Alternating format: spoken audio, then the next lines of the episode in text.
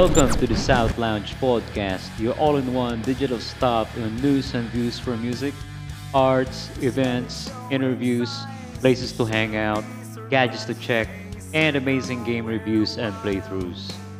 Hello, welcome to episode 3. This is about uh, this time. So, my name is Ian, I'm your host, and we're going to introduce ourselves and our guests. Yan. Right. Go ahead. Alright. So first up, uh, meron tayo from AMDC Prod, uh, Prodi Gig. Established 2015. Uh, nag-start siya with uh, different productions. Again, uh, from uh, transport music to different audiences. Uh, moving bands from Manila to provinces. I present to you Arms. Yo, what's up guys? Magandang gabi. Hindi ng introduction ni Boss Arman. Hello. Magandang gabi Next. sa inyo. Yan, magandang gabi. Next up, we have uh, G's Matias, Mr. Elephant Productions, established 2017. What's up, yo? Long. Simple. Simpleng simple, walang ganung bagsak lang. Next up, nan kasama rin natin syempre uh, DTP Events, uh, which is uh, Death Threat uh, Productions, uh, Events and Management. Uh, established 2016, managing bands and making live events. Alam niya yan, si Ma'am Zea. Hello. Hello. And uh, next up uh, sa isang mga bisita natin is uh, way back from Bicol. Uh, Rise Above Turf uh, and Turf Productions. Uh, started the non-profit DIY group sa Naga City hanggang makilala sa buong probinsya ng Bicol. We have Roger Palacio. Yes. What's up, sir? Hi, sir.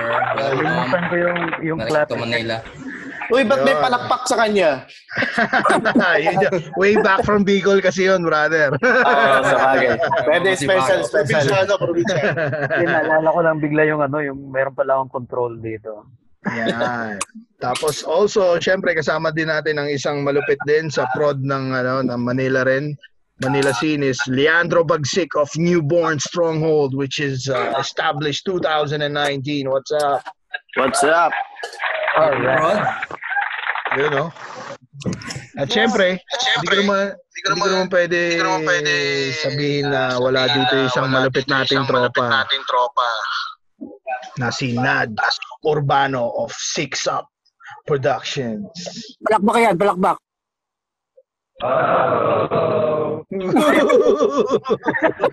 Bakit iba? Ano pindot mo? Ano pindot mo eh? Isa pa, isa pa, isa pa, isa pa.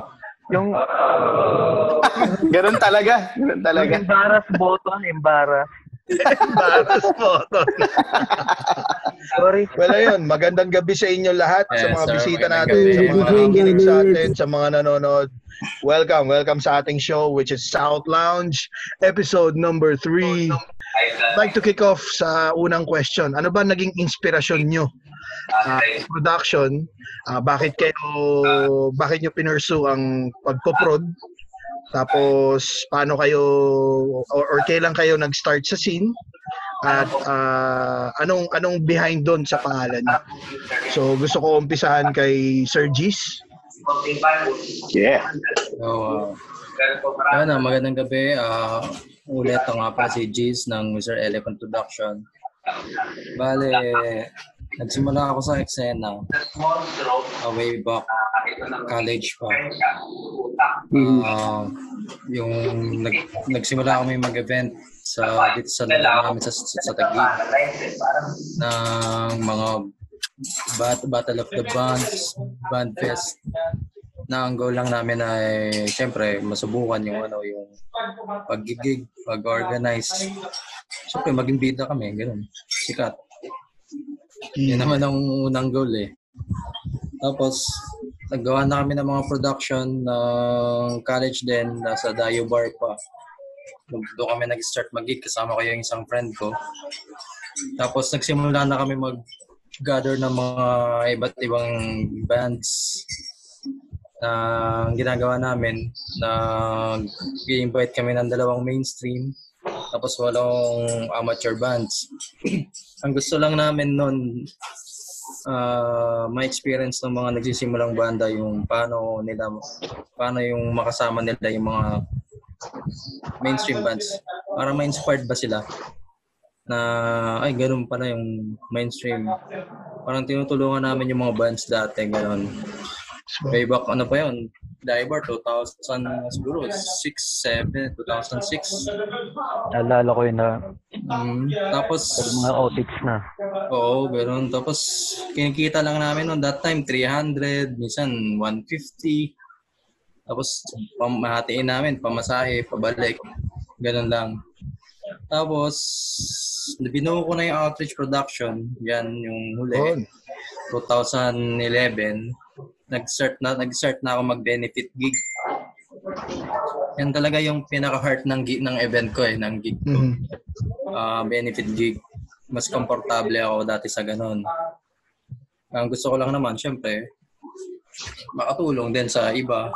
Kaya hindi ko naman makakaya maibigay sa lahat. At least meron kaming natutulungan kahit papaano. Through music, through gigs. Siyempre, ang mga tumutugtog doon, nakakapag-invite kami ng mga mainstream bands, um, Yeah. amateur bands. Kum- Kinakombine na namin. Pero mostly ng mga tumutugtog doon, mga favorite bands ko eh. Yan, yan. Ayan, yung mga si Quatro, si Repamus, mga dati kong mga halos kakilala na na banda na, pautulit sila. Kasi syempre mahirap kasi mag-invite eh. Pero yun. Then nung ito na, yung Mr. Elephant Production na, ah, nabuo naman siya kasi si Wes kasi in-invite niya ako sa ah EP lunch ba yun? Ng, not EP lunch ng ano? Sa Repamos, itong 2017, nanood ako. Tapos, kidnap pala yun. Scam. Tapos, We will go places. Tapos, nung nandun na ako sa gig, nung patapos na, sabi ko, Jess, buo tayo ng production. Tapos, manager mo, yung- manage mo yung sa repa mo. Sige, sabi ni Wes. Yan, yan, yan, yan, yan, doon ako na Eh, yung panguuto eh. Tapos, binuo ko yung Mr. Elephant Production talaga dahil sa Sarep. Aminado naman tayo dyan. Kaya nagsimula yung Mr. Elephant. Wan- Wala yung Mr. Elephant kung wala yung Sarep. Kaya na nangyari kwento. Ah, Yeah. Binuo ko yung Mr. Elephant para mabuo ko yung mabuo ko, mabigyan ko ng mga gig yung mga tropa ko sa South. Siyempre, kasama, kasama na yung lahat ng mga kakilala kong banda. Tapos, yun, nagtuloy-tuloy siya. Na hindi ko naman nakalain na puputok siya, magiging boom siya kagad. Ah, thank, thank God na rin. Thank, Yeah, yeah. Shout out. Elephant Productions. yun, yun Alright. lang. Yun lang Nice. maliit na kwento ng Mr. Elephant Isa Production. sa mga mababait na production. Walang ano kasi pag nakikita ako ng mga bands o kaya yung mga guests kasi hindi nila ako masyado ano kakilala syempre sa una sa messenger para nagugulat sila shit si Gis para si Gis ang laki ang yakusa nahihiya sila lumapit sa akin eh parang ganun eh Minsan gusto kong chok slamin eh, pero. Sino ba yan? Name drop na natin ngayon yan. Yung dami, madami. Pero nakakatawa lang din. Ayun lang, yun lang sa Mr. Elephant. Brother, uh, sa- gusto ko gusto ko rin namin malaman syempre, bakit elephant pala? Oo, sorry. Ah, kasi una naisip ko kasi no marami kasing ano fraud fraud na naglabasan na ng mga hayop sa hayop. Di ba? Parang gusto ko Hayop? Mga hayop yung mga pangalan. Mga hayop? Ahayop na yan. ah. parang sa akin, kasi parang mapabilis na lang. Kasi nga, gusto na namin mapabilis yung project namin ni Wes eh. Ayoko naman mapaya kay Wes, di ba? Ayoko, pa, ayoko pagantayin si Wes eh. Kaya, pinaspasan ko. Tapos, Pero ano, parang nag ah, ano talaga siya sa'yo eh. Parang yung pag pinicture out mo yung salitang elepante, parang saktong-sakto sa'yo, Boss G's. blessing, blessing na lang yun kasi ang una ko na, ano talaga, rabbit. Rabbit. Parang ironic ah. Ang laki mo tapos Putang ina, gusto na namin malaman yan. El Conejo yung una kong naisip na pangalan. Kaso puta to sila Chan Chan. May bandang Conejo ba yun? Ah, Di ba yung banda nila dati? Miss na isa? Conejo. nasira, ang nasira, pangalan. nasira plano, nasira plano. Tapos, tapos sabi ko, oh, nahihirapan kami gumawa ng logo dun sa Rabbit. Pinakita ko pa kay Wes eh. Tapos yung barkada ko, yung architect namin, pinuha sa pwersa ko sa side. Gumawa logo, gumawa logo. Nagawa niya ako ng logo. Yun, sabi ko, elephant na lang. Sabi ko, Mr. Elephant. Eh, pangalan ko kasi sa Dota 2 yun. Mr. Elephant Man. Kaya inadapt ko na siya doon sa ano, eh, game gamer pa din. Pumasok. Mr. Elephant Man kasi yung pangalan ko sa Dota 2. Tapos yun din yung picture ko, yung elephant na naka-suit. Yun, yun, yun na yun, yun na yung picture ko doon sa Dota 2. Inadapt ko na yun. Tapos nabuo. Yun, maganda naman kinalabasan. Mr. Nice. Elephant. All right, nice. So yeah, uh, same question. Uh, punta naman ako kay Ma'am Z. Gusto namin malaman na yun nga. ah, Parang Anong naging si inspirasyon? Ian eh. Pinakabahan ako. um, inspiration. Actually, hindi ako talaga yung nagbuo. Si Patrick talaga, yung boyfriend ko. Nasa, Uy. naka-base siya sa US. Tapos, gusto niyang, kasi dati, meron silang grupo, yung Marikina Death Threat. Mahilig Mhm. silang umaten sa mga events. Tapos, nung medyo kumikita naman siya sa US, gusto niya mag-prod dito. Ba, medyo bago lang din kami noon. Tapos wala pa akong alam sa mga prod, hindi ako madalas ma-attend sa mga underground events. Sinubukan ko lang umaten tapos yun na, ano, pinag-aralan ko muna, tingin-tingin lang kasi wala din akong kilala doon sa underground kahit isa. Siya lang talaga yung kilala ko. Tapos, ginaidla lang din ako ng mga, ano, ng mga prod din. Mga banda, Nice, actually, yung nice. nag-guide sa akin. Peace Yung Death Threat, galing din yun sa grupo nila na Marikina Death Threat.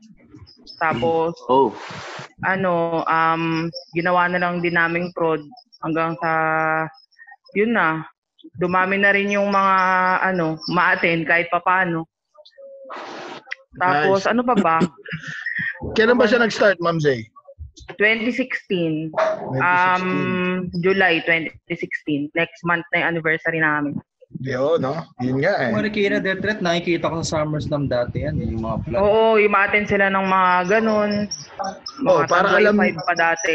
Para alam ng mga viewers natin, tsaka mga nakikinig. Ang Manila Death Threat na grupo, ano bang klaseng grupo to, Ma'am Z? Marikina, Death Threat. Mga ano yan, oo, mar- marami kasi sila eh, Marikina, marami, may, Manila. basta marami silang lugar na parang hindi naman sila fraternity, umaattend, mga gig goers lang talaga sila sa mga Yun. events, ganyan, underground or mainstream events. Tapos, Um, ano, naging, gusto niya, nung medyo kumikita na siya, ginawa namin siyang production. Pinag-aralan din namin unti-unti. Nice. Nice. Shout out sa Death Threat Productions. Shout out kay Patrick. At syempre shout out sa mga Oh, shout out. Yeah. Bas para Tapos gusto ko gusto ko gusto ko itanong din, syempre katulad ng tinanong ko rin kay G's. Ma'am Z, bakit bakit Death Threat? Bukod dun sa yun nga from the group. Tinatanong ko rin siya pero wala talaga eh. Parang dati kasi paastigan lang ng name ng grupo, ganun. Iba yung iba medyo bastos pa kahit yung mga name ng group nila. Basta kasi mauso yung mga banner-banner kasi 'di ba? Yeah, Tapos yeah, yun yeah. paastigan sila ng mga pangalan. Um, yun lang din, yun lang din yung sagot niya sa akin. Hindi niya rin masabi kung bakit. Shout out kay Patrick. Kailangan namin malaman kung bakit ha next time. Tapos, ano, syempre nung pina ano, nung pina-register na namin yung prod, eh hindi naman pwede yung death rate, syempre. Kaya yun, ginawa na namin DTP, Events and Management. Ma'am Zaya, question lang. Pareho lang din ba yan sa, yung parang sa hip-hop scene? Kasi may naririnig ako sa hip-hop scene, Death Threat. Oo, pero hindi, magkaiba. Sobrang Ah, magkaiba. Oo, Okay. hindi related talaga. Ko- Beware yun okay. eh. Or, sila Beware yung Death Threat eh. Mga Ah, okay. rappers. Oo, Actually, may phone in, may, may phone in ano tayo, may, may chat in question tayo. Ma'am Z, sino ba yung batang lalaki dun sa logo ng DTP? Uy. Yung isang kapatid yun nung isa kong staff. Ano seryoso? Oo. Tapos, Kala ko si Justin. oh, yung huli, ginawa ko si tati. Pero yun nga, ano yun eh, sabi ko kasi, syempre, nung nag-uumpisa pa lang kami, tulong-tulong lang, kasama yung mga gig goers din. Yung sila kasi yung mga kilala na sa eksena, tapos kinuha ko silang staff. tapos kanya-kanyang ano lang, um, tulong-tulong lang. Sabi ko, ano, kailangan natin meron tayong logo. Eh ngayon, yung isang mahilig mag-edit-edit ganyan, pinagtripan niya yung kapatid niya, natuwa naman ako. yun, yun na yung ginawa naming logo. Logo. Nice. Nice. Very creative. Yeah, yeah, yeah. Panalo, panalo. So yun. So uh, next question uh, for the next prod na bisita natin. Same question pa rin. Ano naging inspirasyon at kailan nag-start sa scene at bakit yun ang pangalan? Uh, pasa ko naman yung floor para kay Arms. Yo, what's up? AMDC. Ah, AMDC, ano lang yun eh. ah, parang SF. Ano yun? Parang SFDC. Ano yun, real estate? Real estate. Ah, actually, ano eh, um, ah, marami na akong productions na nasamahan at saka na na-establish. Pero yung grupo namin noon, marami, marami, eh shit. Teka, sorry. Nahulog. Ayan. So, nag-umpisa kami sa ano eh, sa marami na ako nakasama. Until now, existing pa naman yung ibang production. Katulad ng Manstruck uh, production, uh, Jump production, marami na. Way back 2012. Ah, Oo. Actually noon, hindi talaga ako marunong mag-prod noon. Ano lang ako na nag-MC-MC lang ako noon. So, banda, tapos MC. Hindi kayo maniwala pare, hindi ko pa kilala yung mga banda noon, yung Ibarra, ah, dating Hardboiled Eggs. Tapos, ah, ano pa yun? Electric Princess. ah, ano pa yung mga banda noon? Typecast, Hilera. Tapos ngayon, di ba, sobrang sikat na nila. Nung mga time na yon, kumaga wala pa sa ulirat ko na gano'n na pala mabubuli yung mga pangalan nila.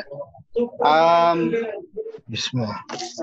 yung AMDC, yung pinaka-goal ko dito, pinaka-goal ko dito, hindi hindi siya ano eh, hindi siya talaga normal na production na every month, every uh, every week or whatever.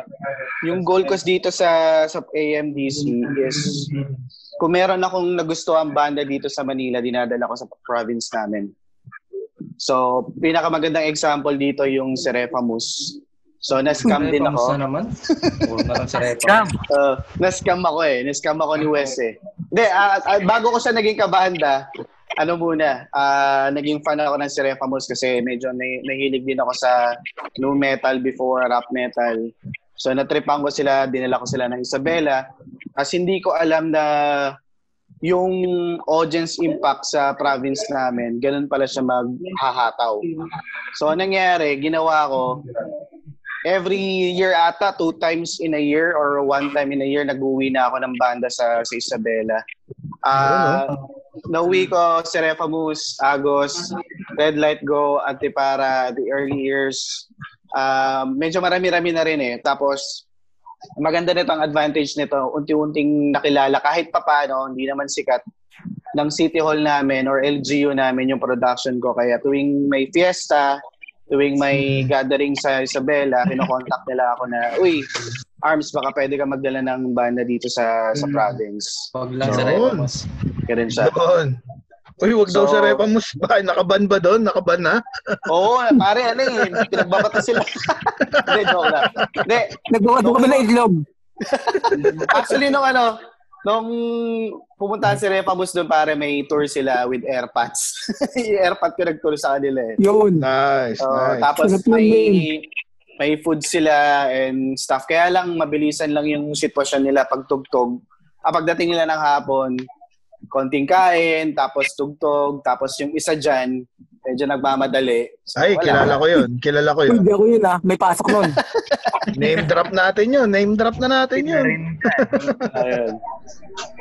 Ah, ano pa ba? So, yung AMDC is simple as my name. Sobrang nagsawa na ako sa daming pangalan. So, parang no choice na ako. Ah, nagkaroon ako ng pangalan na A Radio Man which is parang A Radio Arman pa rin. Ah, Manstruck which is ah, kasama ko yung mga kaibigan ko doon. Tapos, wala, naisip ko lang AMDC, Arman Michael De La Cruz Cochola de Prodigy. Yun na lang siya. Yun, no? Pang korporasyon eh.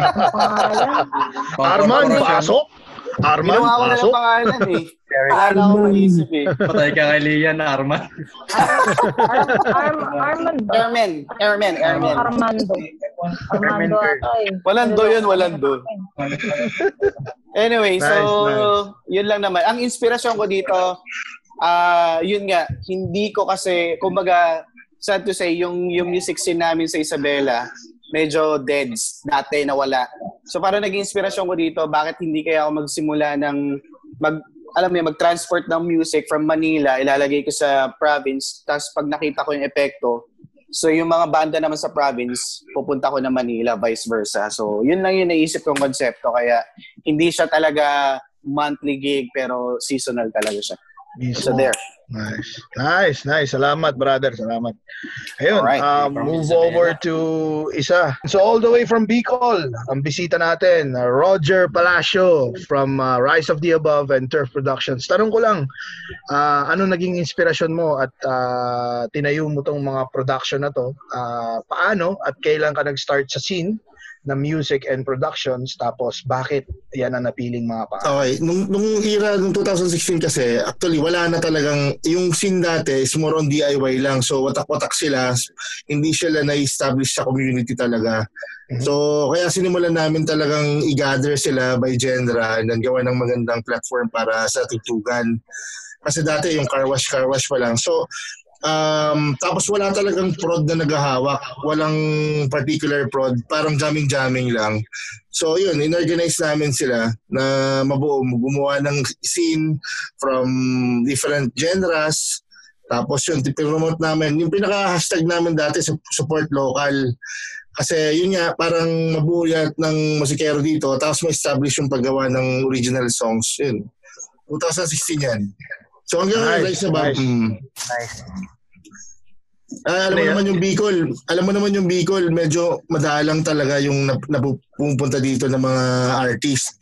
Ah, kahit nga Pero may solid madalang pa rin. Pag may mga Hmm. gigs yan, parang ano talaga, nagpupuntahan talaga, marami talaga Oh, nagpupuntahan. yun. Oh, yun yung kagandahan naman. Pag may mga from Manila, kahit underground, solid na solid talaga. Na-experience yan ni na Zia tsaka ni na Wes. Ni na Weed yan. No 4 tsaka... Yeah. Oo, solid, Sira. solid yan. Yeah. Oh, kaya, kaya alam yun nga, um, yun nga, pag, pag for example, uh, itong uh, gabing to, ano to, metal night. So, puro metal lang. Pag hardcore naman, hardcore. May mga community kasi na kailangan mong pag ganunin eh. Kaya binuo namin to para ma-organize lahat. Mapagbigyan lahat ng ano, Nice. sa scene. Mm. Yun. Yan. Tapos, G, uh, G, isang tanong din dun sa ano, why, bakit Rise Above and Turf Production? Dalawang Um, names yung, yan. Actually, term production kami nagsimula eh. But yung Rise Above kasi, yun yung talagang long-term na objective namin na mag-rise above yung mga Bicolano para magkaroon artist dito na Sarap ng pangalan. ng Maynila. Oh, yun, yun yung talaga medyo idealistic yung simula pero Ah, nga. ginagawa ang nangyayari kasi dito ngayon may eksena na. Um, gusto namin gayahin yung, yung Cebu na may sariling eksena yung may mga sariling CD may mga sariling ano.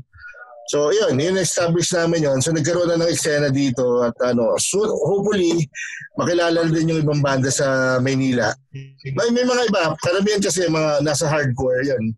Nakakasama dun sa mga gigs sa Maynila Mismo. underground scene pa rin Nice, nice, nice. Salamat, salamat ng marami, Ah. Brother G. Kaso prom din prom din lang talaga dito well, uh, again, kami, from mad respect, kasi from us, na nakaranas sa Bicol, walang dull moments, para lang sabihin ko lang sa mga nanonood. Talaga. Ito, Ah, thank you, thank you, Dal. Thank you. I think Sorry. ano eh no, I think ganun ganun ka kagutom ang mga music scene natin sa provinces. Kasi ako nung naguli ako ng banda sa ano sa Isabela, hindi ko nga ma-imagine na ganun puputok yung ano eh, yung banda. I mean, saksi naman si sila Wes, sila unad kasi nung tumugtog na rin yung iba-ibang banda sa sila, alam mo yung suporta ng tao, punong-puno yung venue namin. Tapos yung bar na kinuha ko dati doon, may ticket selling kami na medyo medyo pricey ang ano. Pero tinangkilik pa rin ng tao talaga. Kaya solid. Mismo, mismo. Iba-iba ibang probinsya talaga may ganun eh. Palibasa yung pa, pa, aminin natin dito sa Pilipinas, yung scene talaga either Manila or Cebu. 'Di ba? Yung mga Oo, solid Davao yan. oo. But yung other province medyo yun medyo struggle sa ano. So good job na lang sa atin sa mga prod na nasa probinsya. Yeah, good job, Right. good job. Shout out nga pala sa Rise of the Above Productions and AMDC Productions. Labas ko lang sa dibdib ko kasi kulang yung shout out eh. Oo, din yung mga banda eh, no? Talaga yung ano, mga mga gig goers sa probinsya, solid din kahit bumabagyo yung naranasan namin dyan sa Turf Oo. Production kala Sir G. Oo. Solid. ah, oo nga pala, bumabagyo Oh, ba- pala yun. Oh. Nung time na Bumabagyo yun, yung tapos ano, yung tubero Thursday doon. night pa. Hmm. Thursday Sarap, night pa, oh. Oh. Sobrang gulo ng mosh. Pero ano, solid experience yun. Ah, maraming salamat, Z. Maraming salamat. Sana maulit. Ayan, Shout out ano, sa boys ng Tubero. Shout out. Yes. Yung ano, yung This is Chaos, madalas dito. Yun, Sino ba yung mga yun? Ang gugulo ng mga yun. Ang gugulo. Huwag niyo kausapin yung mga yun, magugulo yun. Pa, pa-invite po ah, AIE, wala kwentang banda.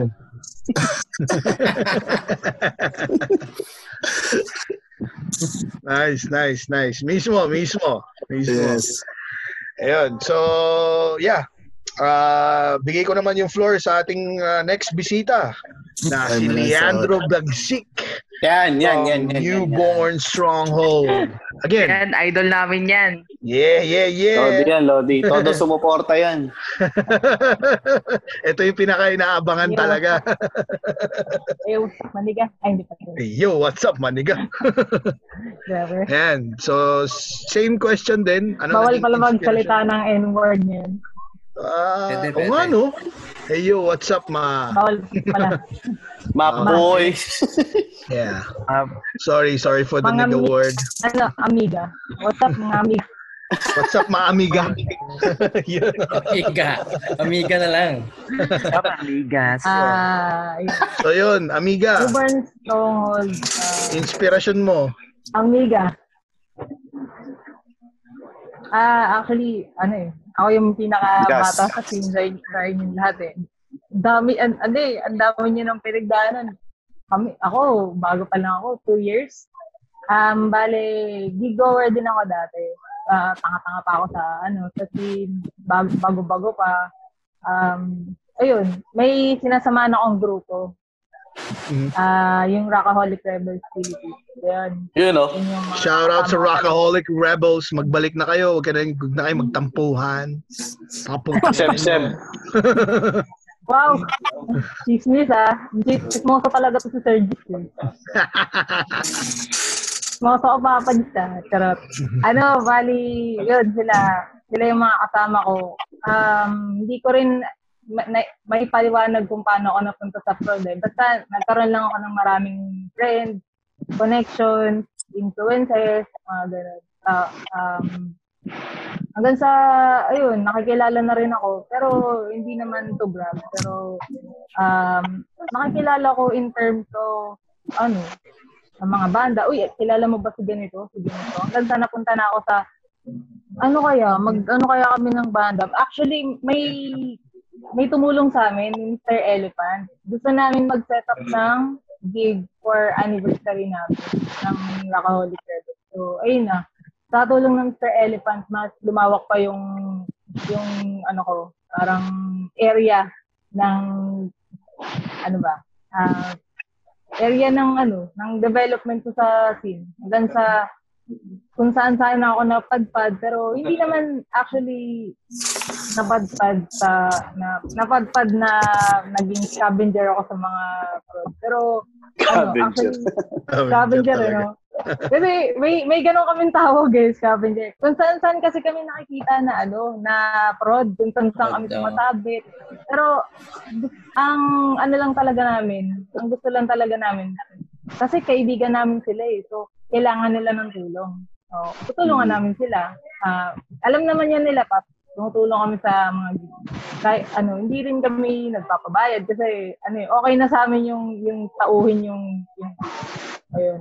Venue. Tapos naisip namin um yun, gawa kami ng ano ng sarili, na try lang namin magkaroon ng um prod which is yung newborn newborn stronghold. Yun. Um isang taon siya um isang taon siya ngayong June or July. Actually, hindi ko nga alam eh. Basta yun. Hindi ko nga alam. Tatlo kami, ay apat kami yan. Si Christian, si Sev, kilala niya rin yun mga first eh. Ah, si Shout Sev, out, si shout Arn out. Arn. Yeah, shout out kay. Seb. Ay, pag magkita-kita na tayo ulit after COVID. Yun. Um, ayun po, yun. Yun yung brief history ng Newborn Stronghold. Nice. Bali, Bakit? nag-ano kami. Um, Newborn Stronghold, yung... Kasi pag tinagalog mo yun, um, pinag-usapan namin yan eh. What, Bagong ah, panganak. Hindi, may mas malalim na ano pa dyan. Yan, yan ang gusto ko. Ano? Pinanganak na bago?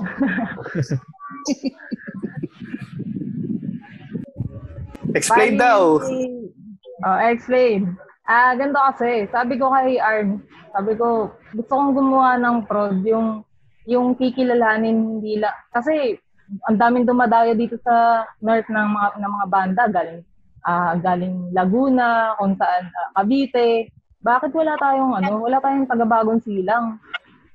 Ayun, so ang ginawa namin para buha, ah, hindi naman actually buhay. Oh. Yung sa bagong silang eh. Um, newborn is bagong silang. So, ano siya, Nice. bago, bagong silang. Yung yung stronghold, Ah, y- yun po yung ano, yung parang pinaka collective bands ng bagong silang. Um, tatlo yan kasi. Ah, Okay, okay yan ah. yung Very ano ah. Ah, um, yung tatlong banda po yan, yung ano namin, um, iniisip namin noon na na na dalhin. Um, Shadow Mage, yung Outward Devourer, tapos uh, Strike of the North. Kasi mga purong taga-bagong silang sila. Uy, buti So, na yun, lang walang serep. Mga mga. Nanay. sira agad eh. Sira agad. Lahat na, lahat na ng mga South Road, puro si rep, si rep, ganyan. Oo nga eh. Kaya nakakasawa eh. Sira na naman. Sira na naman. Sanayan na lang din. Uy, grabe kayo sa Serif ha. Kasi yan pinakauna kong band shirt ha. Serif Amusta. Okay po. Ah. Shout out sa Repamus. Shout out, baby. Shower out, shower out, Papa Wes. Wash out. Pawash out please. naman. So tuloy, So, Lian, yung kwento. So, ayun, um, dun sa medyo nawala na, na, na parang nag, nag unti-unti, naisip namin, why, why not isama natin yung iba pang taga-lugar, ibang, nagsama-sama lahat ng ibang lugar. Um, after nung iba't ibang lugar, um, sinama na rin namin kay, ah, pati ibang genre. Nilagyan na rin namin ng hip-hop. Pinusukan na rin namin ng hip-hop. So, nag-click siya. Nag-click siya sa mga kabataan. Karamihan kasi ng, ng gig goer, mga gigster dito sa Norte. Sabik sa mga taga ibang lugar. Ngayon, eh, narinig ko, magandang movement eh. Nung isa, yung isang gig na na-organize magandang movement daw yung pinagsama yung rock at saka yung hip-hop scene. So, ayun, yun yung pinaka, um, yung pinaka, ano ng stronghold. Focus muna namin doon. Anong gig yun, lahat Lian? ng genre. Um, Proud Fest po. Proud Yun. Fest. Yung pinakaunang gig na, na big gig, big event ng Stronghold. Kasi may mga iba pa rin naman kami mga, ano, mga gig. Pero may mga cost naman yun. Um, like yung um, food not yung ganun. Pero ibang ano yun. Nice, Marami nice. yung mga cost. Isa sa mga bisita natin, syempre meron pa. Nandiyan pa si ano, ang VIP ko natin. dun ah. VIP natin. Sali ko Di dyan. pwede, di pwede mawala yan. Sorry. Singit Six. Up, Productions. What's up, Nad Urbano? Yo, good evening sa lahat mga brothers. Yun. Up, six up, why not seven up? So yun, brother, alam naman namin, ikaw ang pinakamatanda, ay este, ano pala, ikaw pinakamatagal na na nagpapa-production. Ah, ano naging inspirasyon mo sa prod mo ah, ng Six Up? Paano at kailan ka nag-start sa scene? At bakit yun na napili mong produ- ah, production name? Actually, ang goal talaga ng production ko dati is gathering lang. Kasi banda kami, di ba? So, gusto namin may gathering lang, parang monthly basis. Kaya, kung kakayahan weekly basis, may tutugan ng gathering lang mga tropa-tropa. Parang. So, yun, nag-start doon. Ang gathering nga, parang walang, walang, walang bayad yung mga banda. Basta kung sino lang gusto tumugtog. Tsaka ang diskarte ng up dati, kami yung nagpo-provide ng gamit kagalasan. Kasi may mga gamit ako dati. So kukuha kami ng mga bars na walang gamit. So kakausapin namin sila na magpapaprod kami itong, day na itong kailan mahina yung benta nyo, kami magpapaprod, kami magpapaprod. So kami magdadala ng customer doon parang ganyan yung staff. Kasi if ever pumayag sila ng 20% na kita, yun inyo pupunta sa amin. Kasi syempre may plans po kami, mas laki ang mga speaker na gagamitin sa amin lahat yun. So doon nga nag-start yun. Uh, bali. One time may nangyari kasi may, may mayroon kaming nakasama sa prod na si Sir Jun sabihin dati. Actually, ginawa niyang may ticket selling. Which is Okay. okay lang kasi private to. Ito, mga, mga ibitado niya lang yung ibita niya talaga mga parang sa schools niya lang na nahawak. Parang ganun. So, pumayag ako. Ticket selling siya. Ang pumunta yung mga in-invite niya lang talaga mismo. Which is umabot siya ng 23,000 kasi mga taga-alabang yung mga pumunta doon. Which is nung gano'n, nangyayari yung gano'n, parang naisip-isip ko na medyo mahirap pa yung, yung, yung, yung tamang free, tapos biglang may bayad, biglang may ticket selling na nangyari. Kasi isa din sa goal ng ano, ticket selling kasi nagdang kami doon eh. Ah, alam niyo, Gis yan. Uh, Gis Outfit Production, di ba dapat nag tayo dati? Nag-run din tayo dati. Yun. Bali mga 2012 yata, early 2012, gano'n. Nag-start ka no 2012 mga ganun siya. Lupit lang, pala na itong lang. prod na to, 2012 pa. Tapos kumukuha kami ng mga bandan dati na hindi namin kilala. Yun, mayroon din kami mga benefit gig. May mga nakikilala kami ng mga pilot, mga attorney pala member ng banda. Tapos yung yung tumutulong sa amin na nagbibigay ng mga, mga release goods nila, parang gano'n. Kaya masaya lang. Bali lang talaga ang, ano, ang, purpose ng Six Up Production. Rin talaga kasi mga banda eh. Kung para magbigay play lang ng mga katugtog ba. Kung parang test deliver pag galing sa trabaho. Tugtog. Parang ganda pwede siya. Tapos nangyari nun, dahil may mga narinig kami mga ibang banda, yun yung iba namin. Nice, nice. Yun, Six, six Up Production kasi ano, dahil sa number 6, Oh, ano? yun lang yun. Yun lang? Seryoso yun? Dahil sa number 6. Lang yan, nag-aabang ako. Hindi, six up kasi ano, yung, number 6 paborito ko. Paborito ko kasi number yun. Yung app, yung kay Mario dati, di ba, ng uh, pag nakakuha ka ng one buhay, up. parang ganun. Ah, one up, one up, up, mga one up. Ah, Ang dami mong buhay nun. Six up. Pero yun nga kasi dati sa Sika Production talaga, ang nagtatag niya, dalawa kami si Apple. Si Apple yung basis lahat ng Sineto Moves. Siya nagtatag ng taka ako. So kami yung nag ano, nung nawala siya, medyo naglaylo kami kasi medyo bu- busy rin ako sa trabaho, busy rin siya. Hanggang yun, hanggang medyo sa kami, hindi na kami mga ano, itong mga huli-huli. Pero maraming nag-chat sa akin sa Sigla Production na kailan daw magpo-pro, kailan daw magpo Kaya sinabi ko laging business akin. Kailangan kasi nakasama, hindi ko kaya na mag-isa ko lang pag sakali. Pero kung yung mamarapatin, pwede naman kung sakali. Pero yung gathering talaga, masarap kasi gathering eh. Yan. Orason lang ba yan para magkita-kita tayo? Pwede rin. Pwede rin. Rason lang para ano, no, para magpuyat. Pwede, pwede, pwede. Bakit rainbow ang logo? Yari. Bakit rainbow ang logo mo? Wala, ano siya, Pride Month siya eh. Alam mo, dati kasi, yung rainbow na yan, hindi pa nausin yung sabading yung rainbow, di ba? Hindi pa uso dati yan. Ngayon, rainbow yan, kasi, bawat pagtapos ng ulan, may rainbow. Ganun na. Oh. Lalim. ah, Lupit. Parang, parang South Border song yan eh. Ganun pala yun. Tinagalog lang eh. Ganun pala yun. Parang, ano yan, there's a, ano, rainbow after the rain. Yan, siyempre. Yun yun. Sabi ko Alright. talaga, malupit, Papanati tong, ka lang ng South malu- Border. malupit talaga tong bisita natin to eh. Itong ano eh, si Nad talaga eh. Ano talaga eh. Itong six up na to eh. Sabi ko sa'yo. May, Nice. may pa, Quatro, hindi pa tayo magkakilala no? 2012, mga ganun. Magkakilala ba tayo? Hindi pa, no? Hindi, suplado pa kayo nun. Hindi nyo kami pinapansin eh. Pero okay lang sa amin yun. Kapdam na namin kayo eh. Tapos andun, tumutugtog na sa akin 4 eh. Ah, kayo? Hindi, Hindi may- pa namin ganun yan. Kasi parang yabang ng dating ganun na yan eh. eh, ano talaga, suplado talaga yung mga yan. Kaya hindi talaga namin na nakilala yung mga yan ng panahon na yan. sabi, ni Ro- sabi ni Ronnie at the end of the uh, uh, rainbow daw may pot of gold. O yun. May leprechaun. A leprechaun. Actually, yun lang, sa production, hindi siya yung kita. Wala talaga yung kita. Ah, gathering siya para sa mga makatugtog yung mga bandang gustong tumugtog. Yun ba siya? Woo! Plastic, plastic. Ah, Siguro kasi men. Rason lang siya para mag rason lang siya para maginuman lang tayo at magkita-kita. Gusto mo lang kami makita, gusto mo lang. Ayun, pwede yun. Yun lang talaga, yun lang talaga.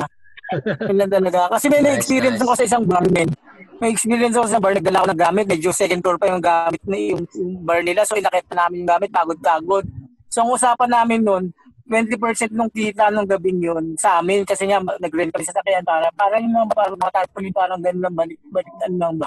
Pero nung time na kumita yung bar niya binigyan na ako parang halagang 1, 1k so wala sa 20% kasi okay naman sabi ko wala namang problema. Kaya nung time na yun nung nung, nung pinapaulit na kami doon parang a week later a, a week ano basta a week ano pinapaulit na kami doon hindi na kami umulit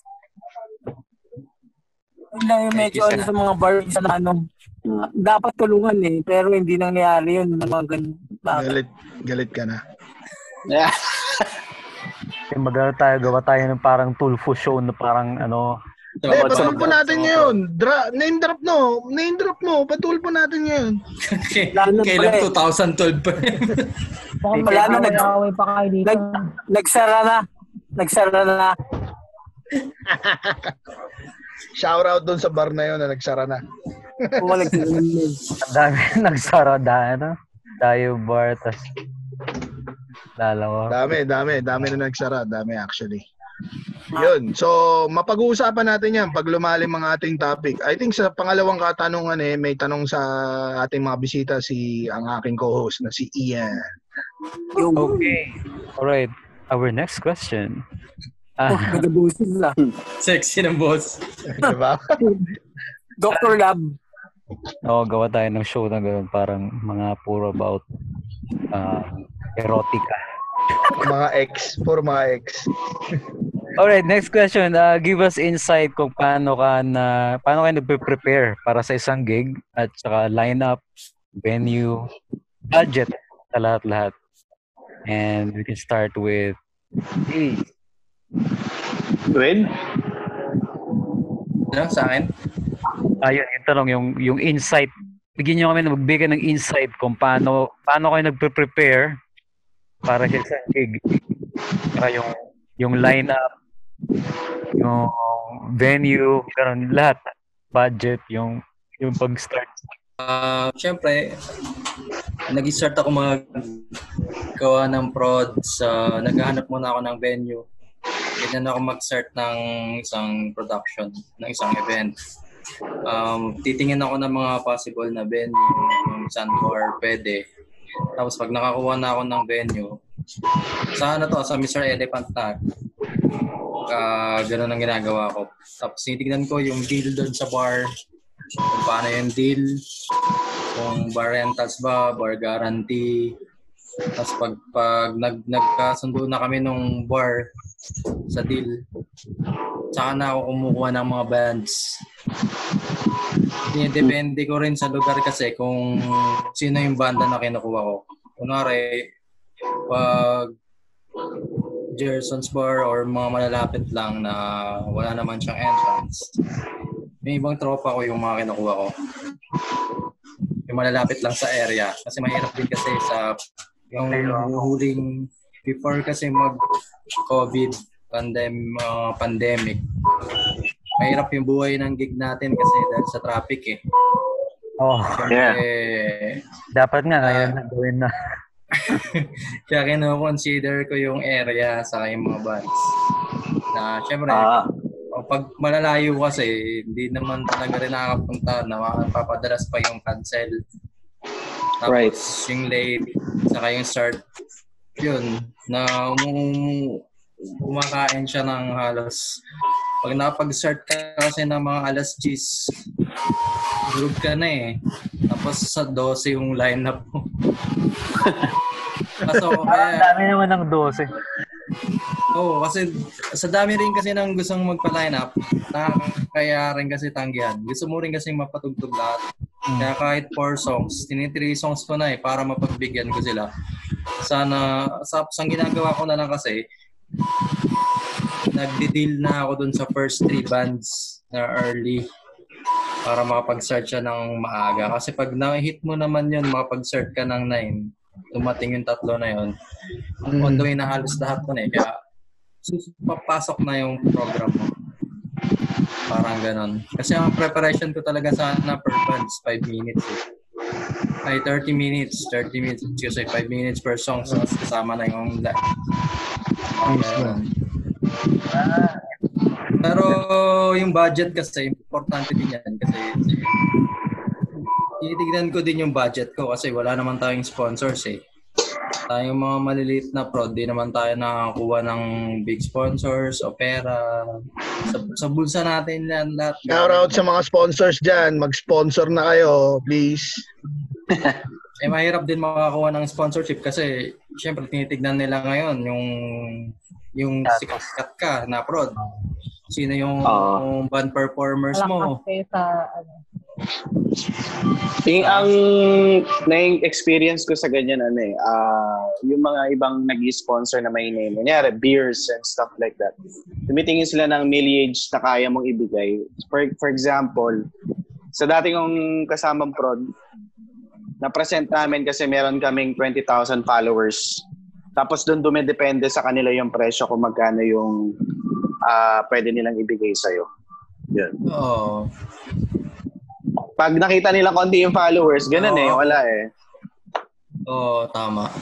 Kaya nagpilit din ako na iangat yung followers sa likers ng MEP, ng Mr. Ah. Elephant. Kaya eh, buti na lang masipag yung partner ko si Wes mag-invite invite ng likers Patay. dun sa Ayun. kaya yun. Eh, ako tamad ako mag ganun eh kasi ang ang dati ang mindset ko kung ayaw nilang i-like, di wag. I-like nila, at least sila yung gusto talaga sumuporta. Kaso hindi naman pala ubra yun. Oh, yung, yung parang ano, yung maghanap ka ng, ng Oo, genuine na, Kasi ang tawag dito, parang organic na, Hmm, totoo. Tayo mga lumang tao, organic tayo. Parang gusto natin, yung pinaghihirapan natin. Yun lang, Oh, yung- sila, sila nakaka-appreciate. Mismo, kaya, mismo. kaya importante din yung ano pala, yung mga face, eh, syempre Facebook ads. Oo. Kasi, pag Facebook ads, kahit, marami ang naglalike eh, kahit hindi mahilig sa ganun. Inaano nila, parang pina, minsan, Malala malalaman mo yan pag like lang eh. Yung like lang. Pero pag heart or may emoticons at least medyo alam mo, uy, okay to. may invite mo na yun sila. Kasi pag mas marami kang like kasi, din po yung ano eh, yung, yung yung pag-share ng mga stuff na Post. memes, mga Oo. ganun. Nakakatulong din, nakakapag-boost din yun. Kaya, Oo. uh, Parang magiging ano siya. laking point din yun. Nakikita. Oo, yun. Nagpapasalamat ako kay Red. Siya kasi yung nagpo-post na nagpo-post sa page. Kasama ko din siya sa Mr. Elephant. Ay, shout out, Red. Kaya, Na-reveal. naging- kaya active. Kaya, kaya active yung page ko dahil sa kanya. Kasi kaya pag napansin mo, yung post ng reveal, post ng elephant parehas. Oo nga, eh. Isa lang. Ano, suportahan. Parang, Yung, di ba? yung pala yun, yung pala yun, yung pala yung secret doon. Yeah, yeah, Pero yeah. ngayon kasi na may, may ibang crowd kasi sila, may ibang crowd din naman ako. May halos na-fuse na rin. Kaya okay din. Oo, kasi Okay related okay naman siya. lahat. Oh, kaya pag nag-release kami ng poster, syempre, mas malaki yung, mas malawak yung napupuntahan niya. Kahit hindi man nakaka-attend yung mga tao, at least nakikita nila. May chance na umattend sila. Yun na lang yung ano namin, yung laban namin. Kaya ganun. Tapos, And then, yun nga, sa budget naman lang- pala. Sorry. Okay. Sa budget kasi, nag, madalas nagtatabi ako ng ano eh, halos 3K sana. Na may laman yung ano ko, 3 to, kung kasi mahirap naman 5K, 3K. Basta nasa minimum na 3K ako dapat pag nag-event. Kasi syempre, mga lasinggero din. Yeah. Napupunta din yung iba, alak. Yeah, Oh, yeah. hirap lang walang panggastos eh. Sad to say, sad to say lang kasi talagang hindi ko hindi kami nakakabayad sa mga bands na halos napapatugtog namin kasi at least thankful kami sa mga bands na yon na tumutugtog sa amin ng free at na sumusuporta. Kasi alam naman din nila na talagang hindi rin naman namin kaya talaga na magbigay kasi wala rin naman talaga kami kukuha, kinikita. Madalas Pero nakakatawa na- din yun eh. Kasi may, minsan kahit, kahit konting amount, any amount, na ano, eh sa prod namin, eh, sa pagkasam, yung kilala si Tente Nabelia, yung, uh, or, tama ba? Si Tente Nabelia from manager na Ayaw, baby. Yeah, yeah. From ano, Orion. Orion. From Orion. Orion. Yeah. Ryan, Shout out kay Tenten. Brian. Ryan. Ayun, yun, yun. Oo, nga, lupit niya. namin dati pag, kasi nakabanda ko sa isang, parang nalimutan ko yung pangalan ng banda namin. Pag, kahit may, pag may entrance fee, tas, tas kung magkano yung kinita, binibigyan niya pa rin kami kahit mga yung, mga, ito, tig 70 pesos lang. Parang okay lang eh. Parang kahit matawa ka sa ito, yung, ito yung kinita mo, parang, parang malaki yung gastos mo doon sa pagpunta sa gig. Pero parang wala lang yun eh kasi it's all about enjoyment eh. Pero nakakatawa pa rin content eh. Binibigyan niya kami tig, mga, um, tig 150 month. Ganun, ganung amount lang. ano, ano pang masahe gano'n. Masarap na yan. Malaking bagay na yan. Sa MEP, ganun lang. Ganun lang ako mag-organize ng event. Mas simple lang. Tapos sa mga kasama ko sa production dati, ah nagdedepende kasi ako dati, kasi nag-start pa lang yung MEP. Kung sino lang yung willing na na tropa na nandyan, siya lang kinasama ko sa crew. Tapos nagsasama lang ako kasi hindi naman natin, di, ang hirap kasi kumanap ng kasama eh na same ng ano mo. Tapos, syempre dati nagtatrabaho. Kaya, at least nakaka-survive naman yung lahat ng event na ginagawa namin. Tulong-tulong lang din. Hmm. Ayun. Yan lang sa MEP. Okay, Nice, nice. Um, ayun. Arms. Okay, question again. Um, uh, next is kay Arms na, no? Alright. Um, ano? Same question naman, no? Lineup, venue, budget. Ah, ah, ano lang, simple lang yung formula. Ah, parang kay Boss Juice din, check mo na ng bars kung ano yung most affordable na kaya ng budget mo. So pag nakakita na ako ng okay na na bar, then susunod ko yung lineup. Ang formula ko sa lineup ano eh, um, ah, at least dalawa sigurong ah sabihin na natin known or medyo may followers na, malaka, mataas na yung followers nila. And then the rest would be open lineup siya kung sino yung interesado. And then uh, as a production, napaka-importante kasi nung ano yun, nung collective ka. Uh, pag sinabi natin collective ka, uh, at least gusto mong ma-impress din yung yung bar sa'yo at the same time may manonood sa'yo pero hindi to against sa mga hindi sikat kumbaga pag sinabi natin collective, you wanna see also kung magagaling ba yung mga, I mean, this is not being biased sa magaling sa hindi. It's just matter of me making sure na pag meron audience tayo, kasi may ni-invite tayo mga tao na yung mapapanood nila is okay. So from medyo known or known na banda and then magpapa-open lineup ako and then nag-start ako na mag uh, mag-ask na mag-send sila ng videos kahit hindi sikat basta videos and then may quality yung tugtugan nila and then ila-line up ko sila. Minsan naman friends of course hindi ko naman i-deny yon as long as alam ko na makakatulong sa production. Um, when it comes to... Yes? May nagtanong? Wala, wala. Ah, okay. Um, when it comes to budgeting naman, um, most of the time talaga bumabudget ako ng sarili. Self-sponsored na lang ginagawa ko. Ah, pag meron akong ah, Malaki budget yan, AMDC. pag meron akong ano, kunyari, may may natripan ako magandang event, may natripan ako magandang ah, bar o parang ito yung time na magandang mag-gig. So nagpe-prepare ako siguro ng pera at least 3,000 to 5,000 para kay Sir G's. Ah, para at least kahit papaano makapagbigay ako ng funds sa sa ano sa mga banda natin.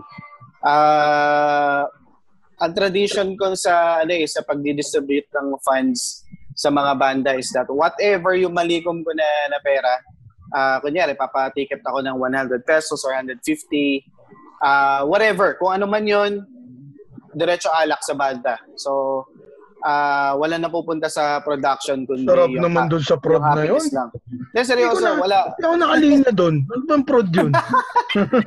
Sayang ano eh, Boss Wahid, di pa kita masyado nakilala nun eh. Pero, I mean, Hindi, tinago ka sa amin ni Wes. Tinago ka sa amin ni Wes. Ah, tawag dito, ah, basta, well, ano siya eh, parang, basta pag may nagbigay sa akin yung bar or yung nakikinita namin, siguro kumukuha lang ako ng two or tatlong tao na tutulong. Minsan, yung ah, asawa ko, yung asama ko, si Rem, siya yung gumagawa ng mga tickets, so minimalist lang. Ah, siya na yung siya na pinapaprint ko, etc. And then some of friends na kung sino may gusto, so parang ang pinakabahid ko sa kanila, ah, gusto mo alak? Ganun. Gusto mo alak o kaya libreng nood? So, okay, sama sila, tapos production. Tapos, at the end of the event, ayun, parang kay Ian, sa sinabi niya kanina, kung ano yung maligom, so, bibinibigay ko lang din. O kaya, ano, trip niyo ba kumain o inom? Parang ganun. So, yan lang. Yun lang naman yung mga trip-trip kong, ano, ah, prod-prodan. prod-prodan. So, yun lang share ko, guys. Okay. Nice, nice, nice. nice. Si madilim si madilim na tao si Pinad. Ayun, flashlight na. Okay, kay Onad naman tayo sa 6 up. 6 up. Uh, same question yung um, tawag dito uh, pag-prepare the gig lineup venue and all this shit. Ayun nga, ah, yung regarding sa venue, yun nga yung sinasabi ko. Yung, pinipili namin venue yung mga bar na mga hindi kilala na wala kadalasang banda, yung mga gamit ganun. Kasi kami nagpo-provide. So yung transport talaga, so sa yung labas naman, tsaka yung mga parang mga pang-bolo na yung mga sampling sa amin yung regarding. Sa mga lineup naman na banda, kinukuha namin, meron kami isang banda talaga na kinukuha, ano siya eh, malakas talaga sila uminom. So, natutuwa yung bar pag nandun sila kasi yung nasa uminom, kumikita. Tama. Kumikita yung bar sa nila. Banda yun. Tapos, bukod, bukod doon, bukod doon, siyempre kinukuha rin namin, nagpapasa rin kasi ng mga video sa amin sila. So, kinukuha namin yung talaga medyo, ano na, medyo malinis na tumutulog. Hindi naman sinasabi kung maraming madumi tumutulog, hindi naman ganun. Kumbaga, kasi merong mga kabataan na parang, alam mo, sa stage pa lang talaga na mag-set up, kain na oras. So kasi sa production, importante yung yun. Minsan yung bar hanggang alas dos lang, hanggang alauna na. So hindi naman pwede na yung isang banda na talaga mag-set up bago mag ano, parang ganun. Usually, kinuha namin yung medyo nakakatugtog na ng ayos na hindi na kailangan ng mga sabi maraming setup na, na parang ganun na. Tapos, Tama, tama. pagdating sa kitaan, yun nga lang talaga walang kita talaga. Pag ganyan, wala talaga kita eh. Bali na ano na lang namin kung sakali. Yun talaga, ano lang, tugtugan lang talaga. Parang happiness lang, gathering lang talaga. Yun. Yun lang yung pinaka-purpose mo. Bawal na. Nice, nice. Bawal na yung gathering. Ngayon wala nang gathering, patay tayo dyan. Ay, oh, yung, oh, i- i- tatapik din natin pala yung new, yung production sa new normal. Kasi, Oo. ayun, may Puntahan natin yan. ang hirap isipin. Social. Alright. Um, So yun. Yun lang, yun lang, yun lang. Yun lang. nice. Very Alright, nice. alright. Nice, Nice, nice. nice. Sino next? Okay, kay, ano tayo kay, yeah, same uh, question yung, paano nagpe-prepare, Z? Yung, Yeah, gig. Ganun din eh. Parehas lang din. Ano, um, nauuna muna yung venue. Tapos, saka na yung line-up. Ang sa amin naman, kung madalas kasi kami halos kung doon yung bar na pinag-eventa namin, madalas kami doon lang talaga. Parang nagiging bahay na namin yon yung production na, eh yung bar na yon Doon na kami nag stay lagi kami nagpapa-event, parang ganun. Lagi naman kami dito sa North eh. North lang talaga kami madalas. Tapos, sa budgeting na ay sa ano muna sa lineup ako lang din talaga yung namimili ng mga bands ang madalas talaga kinukuha namin ano um kaibigang banda lang talaga kasi ano eh alam ko naman na hindi rin masyadong maganda yun pero kasi sa experience namin ko sa experience ko ano eh sobrang hirap mag-line up ng Actually, naglalagay naman ako padalawa-dalawa na medyo bagong banda. Pero halos buong lineup namin, yung mga kilala na naming banda, yung, med- yung kilala ng kilala namin, yung mga ganun. Kasi na-experience ko na yung mga banda na sobrang worst talaga. Yung tipong naka-set up pa sila, ang tagal mag-set up. Um, tapos ano ba ba yun? Um, yung nasa stage na Cancel. yung production yayabangan pa nila. Basta na medyo na allergy ako sa ganong mga banda kaya naglalagay ako ng mga banda na medyo bago yung mga dalawa-dalawa lang ganun. Tapos yun nga yung mga canceled bands. Kaya sobrang pinipili ko lang talaga yung sa mga line-up na ginagawa namin. Para Shout out dyan sa mga cancel na banda na yan. So, y- kaya yun yun- din talaga yung ano eh, yung struggle ng mga production eh, yung mga bandang ganun. Mismo. Kaya kasi ano eh, parang nakikita ko kasi yung hirap ng mga dati pang banda, yung mga matatagal ng banda. Hindi ko naman dinadown yung mga baguhan, pero sana makita nila yung hirap ng mga matatagal ng banda, lalo na yung may ticket selling days pa kasi sobrang hirap magpa-line up dati. Samantalang ngayon, hindi mo na kailangan magdala ng guest, hindi mo na kailangan mag magdala ng magbayad para lang makatugtog. So sana pinaka pinakabayad na lang ng banda is yung mag-promote na lang ng mga events. Yun, yun yung Tama, mismo. ano ko. Tapos sa budgeting naman, actually, dyan kami laging lugi. Kami ta- talaga eh, parang never, parang isang beses lang siguro kaming nakapag-uwi. Or dalawa kasi yung sa street mosh namin, kasama ko si Sir Diz at si Lian kahit papano. Pero yung ano talaga, yung sa budgeting, ano, um, yung boyfriend ko, si Patrick, yun nga, yung siya yung nagpi-finance talaga. Hawak na namin yung pambayad namin sa mga banda bago pa kami mag-event. Para ka, para ang katuwiran niya kasi kahit dalawa lang yung pumunta sa amin, actual, ano, at least nakatugtog lahat ng banda, masaya lahat, ganun. Mismo, mismo. So yun, yun lang yung ano namin. Nung, nung panahon ng ticket selling, syempre, ka- kaya mahirap dahil wala, parang wala, hindi pa masyado na yung Facebook. Tama? Oo, oo, oo, isa pa yun. Hirap. Ayan, nandyan, nandyan na pala si Brother G. eh. Nandyan na. Okay, next. Okay, ano tayo kay Brother G sa production na, sorry, I forgot the name. Rise of the Above. Rise of the Above. Ayun. Yeah. Same. Mali pala ako. Rise Above Productions. of the Eight. Man, parang nahalo mo yung Rise of the Eight. doon. Halo-halo ko na. Sorry, sorry. Light of the Eight. kami dito medyo kakaiba din yung preparation namin. Medyo um inaano ko kasi namin yung culture, yung culture ng scene. So pag pumunta kami sa mga bar, laging sinasabi namin na ito yung culture niya. Hindi ako nag hindi ako nag nag uh, nag nakikipag-transact regarding dun sa ano. Basta pinapakita ko lang na ito meron tayo mga local artist, ito yung genre nila, ito yung tunog nila.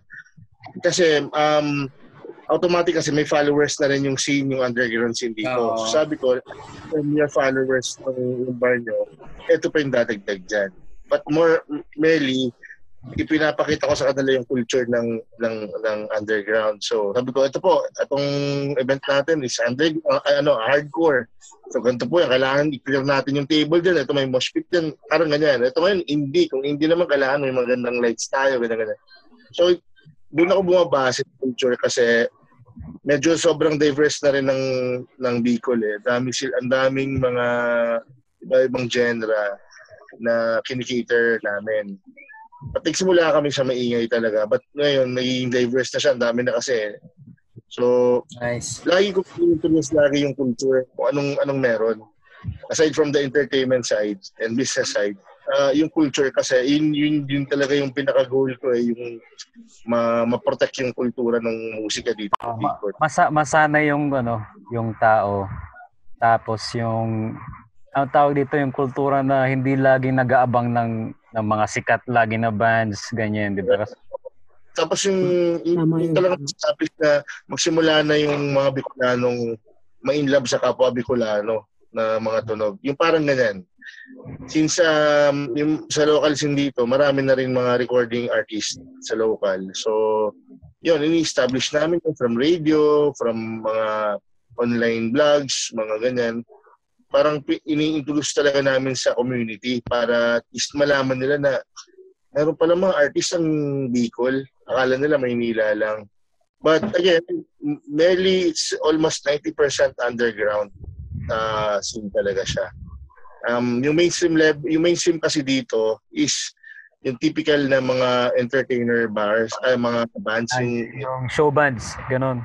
show bands, yung mga ganyan. So, so ngayon, yung in-establish namin talagang yung art form ng community, ng music industry sa local scene. So, parang ganyan. Medyo ano kami, ang tawag yan, uh, ganun kami ka-hardcore mag-introduce ng ano eh.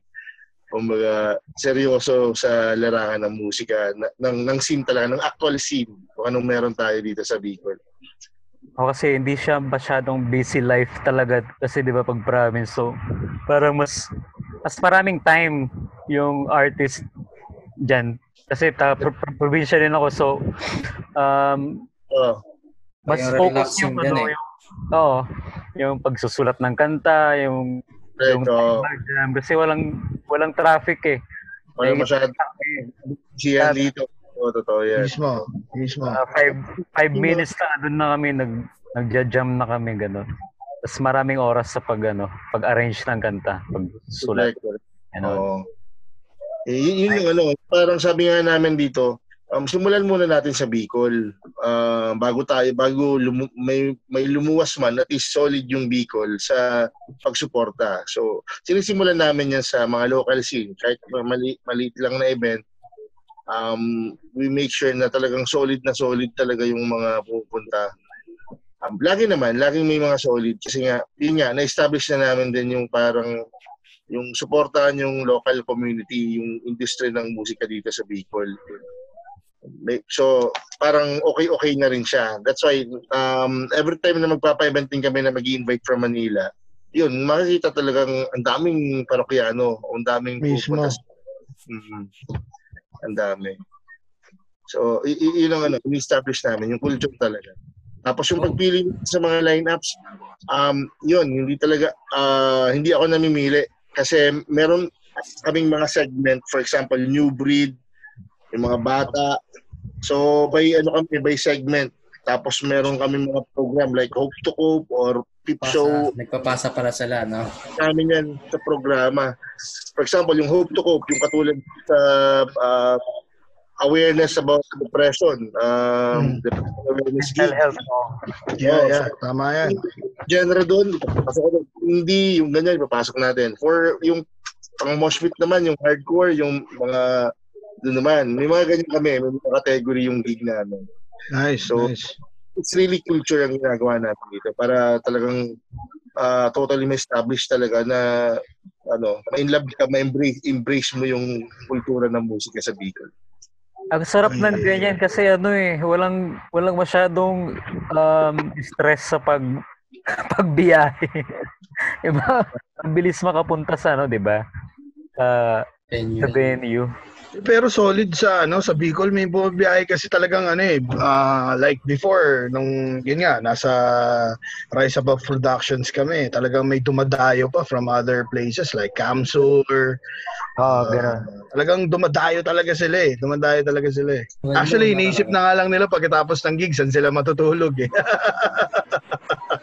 Ganun eh. Yung, yung Naga City kasi, yung Naga City alone is ah, parang center of Bicol of Region 5. So, meron tinatawag, meron province, Legazpi, Albay Province, may Cam Norte, may Cam Sur. So, may, may, na, na ano ko yan, na-establish ko yan, lalo pag napopromote namin yung gig a month before. So, Um, automatic na-establish namin yung community. So, medyo malawak. Katulad, naalala mo yung sa, ano, sa This is Chaos sa, sa The Barn? Yep. Maabot ng 400, ano yun eh. Uh, Attendees. tao doon. Eh. Sumobra pa yun doon, mga patagutin ng pumapasok. Mga ganyan. Ano, um, nag-start ako sa hardcore punk. So, in-embrace ko na rin lahat. Dati, napaka, ano, napaka, ano ko rin, na, doon lang ako sa community ko. Alright, switch natin kay Liana. Or Next, right? Ako. Uh, Same thing, preparation. um, lineup, venue, tas budget.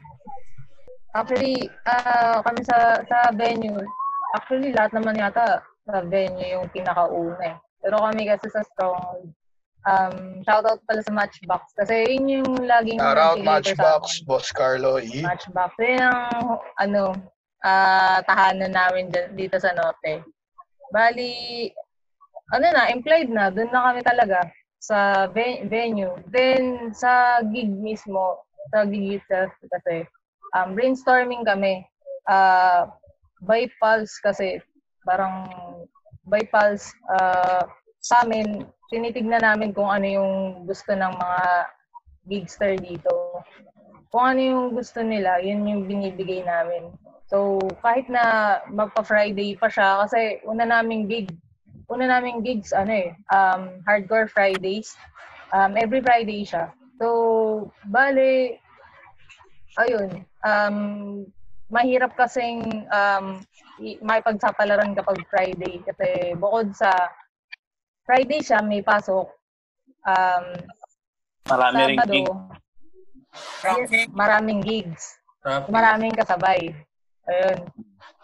Ayun. Ta, ah, pero actually, nag-click naman siya, yung Hardcore Friday namin. Natigil lang siya kasi hindi kami sumasabay sa mga gigs ng mga ano, mga tropa na prod din. Kaya ayun. Um, sa ano naman, sa when it comes to lineup naman kasi, um, noon, nung nagsisimula kami, puro invite lang kami. Hanggang sa, ayun, medyo nakikilala naman kami. Marami nang nagpapaline up. Yun, yung kagaya nga ng sinasabi ni Sir Gibbs na sa dami na nang nagpapaline up, tapos puro tropa mo pa, mahirap mapi- mamili. Kaya doon nagkakaroon ng ano, medyo Puro over over na yung ano yung lineup. Lineup. Kaya, uh, parang naka ano na.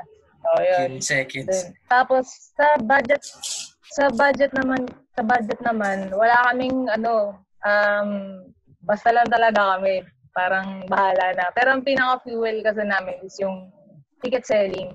Lahat ng gigs namin sa Stronghold puro kami ticket selling. Kasi nagpi-pre-sell kami.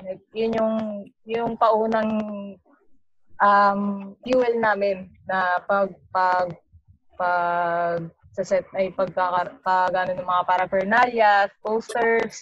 Ah, actually sa posters ano eh ah, sponsor sponsors lang ng mga tropa eh, mga kaibigan. Tapos ano, na sinisikap din namin maghanap ng mga sponsors kagaya ng pwede ba sabihin? Hindi. Pwede ba sabihin? Shout out natin! Shout out! Ah, Dice One, Dice One Underground. Dice One, Yes. shout out! Shout out sa Um, Dice One Clothing. mara- sobrang, sobrang all out support ng Dice One Underground sa amin. Nagpapasalamat kami sa pamimigay nila ng mga stuffs na ano, gusto rin naman ng crowd. Ayun. So, nakakatulong siya hanggang sa ngayon, da- dati hindi kami pinapansin kasi mukha lang kami mga kengkoy-kengkoy. Pero ngayon, ah nagugulat, nagugulat na lang ako. Marami nang gusto magpawak sa amin ng ipitan. Eh. Kaya nagpapasalamat din kami.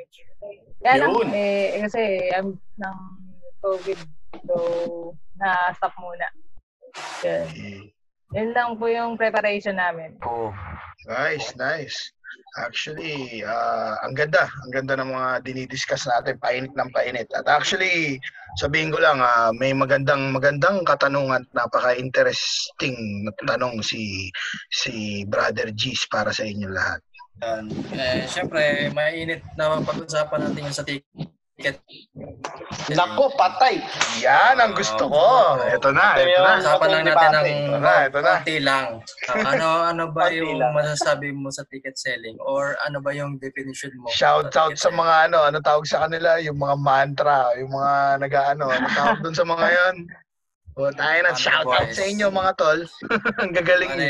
Eh, pag-usapan lang natin ng ano konti. Konti lang naman. Ah, siguro unahin natin yung ano ni Ma'am Z. Ma'am Z, ano ba masabi mo sa Yan, mangungopia na lang ako ng sagot. mo? ticket selling. Sa amin, hindi ko nakikita yung prod namin na mag-ticket selling kasi kami halos lahat ng events namin halos puro pamigay. Parang wala naman kaming sponsor pero all out kasi kami. Parang kami na lang yung yung naglalabas talaga.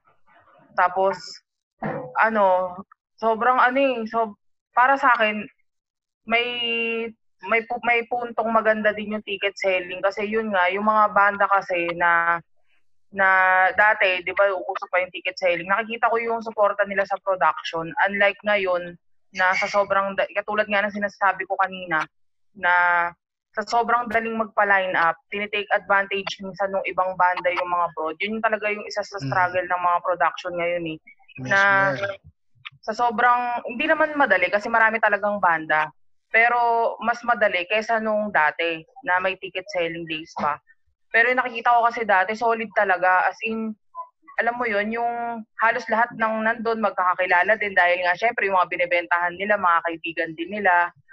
Tapos, ano, um, basta solid naman yung eksena ngayon. Ganun din naman dati, magkaiba lang, pero parehas pa rin namang solid. Pero, ano, ang punto ko dito sa ticket selling, yung prod namin, hindi talaga namin nakikitang magti-ticket sell. Pero nakikita rin naman namin yung magandang dulot nun para sa ibang case siguro ng mga prod, lalo na yung mga production na talagang hindi kayang maglabas. Kasi ano eh, hindi na namin nakikita minsan yung suporta ng banda. Parang mag, ma, ma-line up nyo kami. Sige, okay lang. Kahit mag-share man lang ng poster, hindi na nila nagagawa. At like siguro kung may ticket selling, baka baka magpursige sila na mag-invite din. Kasi tayong mga production, sinusuportahan natin yung mga banda. Parang hindi naman tayo kumikita talaga dito eh. Ang Mismo. ginagawa natin is tumutulong tayo sa mga bands para makilala sila kahit papaano makatugtog, ma-showcase nila yung talents nila. Parang ang pinaka ano na lang sana is yung suporta natin, ibalik din nila through Right. sharing ng event, ganyan, na naka-line up kami dito, baka gusto niyo manood, kasama namin yung ibang banda. Diba? Totoo. Parang yun lang yung sa akin. Kasi sa ticket selling, syempre kailangan nilang maka, makakuha ng mga supporters. Baka sakali na mabalik yun kung sakaling meron man ganun. Yung suporta ng ganun sa banda, tas production. An- ano, tapos at the same time, matutulungan din natin yung bar talaga. Oo, mismo. Kasi mismo. nakita naman natin ngayon na sobrang dami na talagang bar na nagsara. Konti na lang yung tumatanggap sa tugtugan natin, kaya dapat alagaan natin. So, yun lang naman yung point of view ko sa ticket selling. Thank you, Ma'am. Nice. Balik, balik ganito siguro.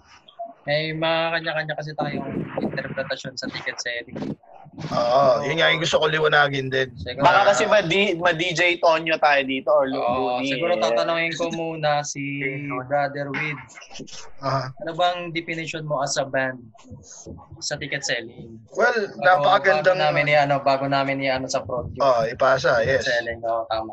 Ayun, ah syempre una sa lahat, thank you sa magandang ah, i- input, uh, Ma'am Z. Ah, yun nga, as a band, ah, ako, galing ako sa era din ng ticket selling Ticket na selling, tipong tipong may kontrata kami noon, pare, na pipirmahan namin yung kontrata pag hindi namin nabenta yung ticket selling na yun, ah, yung tickets na yun, ah, abonado kami by hook or by crook. Nadaanan namin yun, may nadaanan din kaming ticket selling na Diyan, Oo. din nakasalalay, brother, yung slot mo. Tama, di ba? Mismo, nakaalala Oo, yung parang- slot mo dito. Pag hindi mo nabot yung target, ah Kulelat. ano ka, kulelat ka, o ikaw ang mag-uumpisa. Yung mga line-upan pa dati, parang woodstock sa dami. Yes, Oo. mismo, mismo. Talagang ano ka talaga, durog ka, durog kung durog. Durog na bulsa mo, durog ka na sa pagod. Mga anong panahon ba yan? Eh, may sinasabi si brother Ian. Yan, ano, mga anong panahon ba yan yan? 2000. 2006 ba? Yung ano mo yung Queerdas Bar? Oo, oh, 2006, 2006 Verdas, yan. Verdas, yeah. Ayun. Nakatugtog ako dyan eh. 2006 Paradise Bar eh. Oo, doon doon kami may Rizal. Pastig. Oo. Dapat sa Rizal. Nakasalpak kami dyan, Cuerdas. Parang daming pressure nung panahon na yun na ikaw para 'di ba? Ikaw na tutugtog, parang you entertain. Pa magbabayad. Ay, abonado ka. Eh, hindi ko hindi ko nagustuhan yung time na yun. Pero tuloy pa rin. Simula Hindi pa siya lang. enjoyable. Yun yung isang definition ng ticket selling na pangit. Ah, may may ano siya eh, may may kanya-kanyang mundo eh. Meron kasing mga ito ito kasi yan eh, mga tol. Ito yung sa akin na sa banda. Meron kasing prod na nanamantala. So, yung mga nanamantala na yun, talagang kinorner nila yung mga banda at sinabi na That time, no? kailangan kailangan mo ibenta to. Pero hindi ko i-rephrase ko ulit yung word ko sa pananamantala. Mali siguro ako doon. Ah, baka yun yung business model nila na ah, na guys, kailangan nyo magbenta ng ganito kasi para to sa amin, para to sa inyo, para rin sa bar. 'Di ba? Parang Mm. trifecta yung suporta kasi dapat eh. Mm. Ang, ang mabigat lang kasi sa ticket selling noon is yung ma-pressurize ka ng may kontrata. Yun yung masakit. Kasi at a young age, may kontrata ako black and white. Ha? Bakit? Eh, pag hindi ako nakabenta, hindi ako makakatugtog. So may ganun eh. Ah, Tama. meron mga prod na nag-launch ng ticket selling na sobrang bait pare. Na, guys, ito yung ticket. First and foremost, memorabilia niya yan na nakatugtog kayo dito. Mm. Pangalawa, pwede nyo invite yung mga gusto nyong manood talaga sa inyo. Pangatlo, mabenta nyo kahit ano, kahit ilan, okay lang sa amin. Diba? May ganun eh. Oo. So may, may kanya-kanya silang side. Pero para sa akin, ako, to be honest, as a band, uh, I stand with ticket selling. Why is because naniniwala ako na as a banda, responsibilidad ko rin na hindi lang mag-share, hindi lang mag-invite, hindi lang magdala ng guest, hindi lang ah, uminom sa gig o whatever. Hindi, ah, lahat eh. Kailangan ko tulungan yung prod eh. Yung prod ang nag, nagdadala sa akin sa entablado para i-share ko yung ano ko eh, obra ko eh. So, kailangan ko tulungan yung prod. Matutulungan ko lang yung prod with ticket selling kasi doon galing yung pera eh. Wala nang ano to, wala nang paligoy-ligoy pa eh, 'di ba? Tapos yung pera na yon, ibabayad ng prod yun doon sa bar eh. Para mag-survive yung bar. Para hindi mo sabihin doon sa bar na magrereklamo ka sabihin mo, ang pangit ng gamit, bulok yung gamit, ayoko tumugtog dyan, ang baho ng CR, whatever. Putay, walang pera eh. 'di ba? Tapos dadala kayo ng alak sa labas, 'di ba? Oo, ginawa ko rin 'yon before. Ano ko rin 'yan, kasalanan ko din 'yan. Pero ngetong tumanda na ako, na-realize ko na yung mali na dapat sumuporta ka, umorder ka sa bar, dumating ka sa oras, umo, ah, ano tawag dito, magdala ka ng mga kaibigan mo para sumuporta sa prod, ah, sa tickets, 'di ba? Para lahat masaya kasi masaya ka, nandun yung mga barkada mo nanonood at pare, para sa akin ha, at sa lahat na nanonood ngayon, ang sarap kasi sa feeling na ano eh, pagbigay mo ng ticket, pare, gusto mo manood ng show namin? Gusto mo manood ng gig namin? O sige tol, tara. Hindi ka tulad din dati. Ngayon, ang usapan ngayon, iba eh. Tol, tara, nood ka ng gig. O sige, makakapasok ba ako dyan libre? di ba? Oo, yan na. Tangina, hindi seryo, seryoso talaga. Pa, to be honest, nakaka-frustrate, 'di ba? Parang tangina. Suporta tayo. Kaya nga shout out sa inyo lahat. Pabitbitin mo eh. ng cymbals. Pa, Mismo, 'di ba? Ayun, pabitbitin mo kunwari crew, 'di ba? Tangina. 'Di ba napaka ano, eh, napaka lame, eh, 'di ba? Puta, sabihin sa iyo, antek tatlo. Putang ina, sa, paano naging tatlo? Tapos Diba? pag nag-set up na, wala naman. Oo. Tumulong. Diba? Shout, shout Dami out sa mga talagang ano ganyan. eh. Parang Dami nai-guilty ako talagang struggles ang prod eh. Oh, Sa mga ganyan eh. 'Di ba? Sabihin, sabihin ano, ah, pinsan ko si ganito, ah, shota ko si ganito, asawa ko si ganito. Sige, fine, walang problema, direct eh. Sige, pagbibigyan kita isa. Pero magsama ka dalawa, tatlo. Teka lang, puta, usap muna tayo. Puta, isang daan lang mem- eh. isang member, tatlo. 'Di ba? Tatlo yung, te- katatlo yung Oh. ride tech. Ako, as a banda, ganito nararamdaman ko. Oh, yung mga, mga guilty dyan. oo, talaga, alam nyo, ako, mag-out muna ako. na, naiinis, hindi naiinis ako kasi puta naman pare, malulugi yung bar eh, malulugi yung Totoo, totoo, totoo. Tapos eventually tayo rin malulugi. Hindi natin magagawa yung craft natin. Oh, ito, pinaramdam sa ating COVID. Oh, bang. Oh, mga tol, oh, paano hindi kayo makakalabas ngayon? Hindi kayo makakapag-gig ngayon. 'Di ba? Yung mga ganun. Kung iisipin mo dati na parang putangin na sana nag-entrance na lang pala ako dati. Sana buhay-buhay pa siguro yung bar ngayon. 'Di ba? Eh lahat ng bar ngayon nag-i-struggle. Nakaganon na lang sila, o nakahang na lang na parang ano, tutuloy Almost namin lahat ng to? establishment. Totoo, totoo. Di ba? parang suporta. Ako, shout out sa lahat, 'di ba? Sa banda, sa nanonood, sa prod, sa lugar na pinagtutugtugan. Suportahan tayo lahat. Lahat tayo, lahat tayo may ano dito, may ambag. Yun lang ang akin. Thank Oh. you, brother. Ikaw yan, anong masabi mo? Definition mo sa ticket selling. Ako? Ako na ba? Oo, ikaw, ako sa'yo. Ikaw yung guilty. ikaw yung guilty daw. Hindi lang prod ang ini-interview dito, pati host din. Ewan ko, basta eh, hindi naman ako, yung banda yung mga time na yun, gitarista pa lang ako sa banda namin. So, yung vo- vocalist namin dati, siya yung lumalakad sa lahat. Sa ganun. So, ako, ayoko nang Wala lang. Ako wala lang. Ayoko, ayoko magproseso ng mga ganun eh. Naiinis ako sa ganun eh. Kasi, di ba, I mean, yung, yung concept ko lang naman doon is, ayoko, siguro dahil nagsimula pa lang hindi ko pa naintindihan masyado yung yung Yung ganun, yung, gastos, yung uh, something. oh, yung, yung kultura. Ang sa akin lang, syempre, parang pa-rockstar siguro ako dati na ganun. Na, Yan. Kanino mo ba natutunan niya? Kay Unad ba? Kay Wes. eh, John, makaka, ano ka, makaka-adapt ka ng mga parang konting yabang sa, sa mga South bands na to. Yan yung sa rep.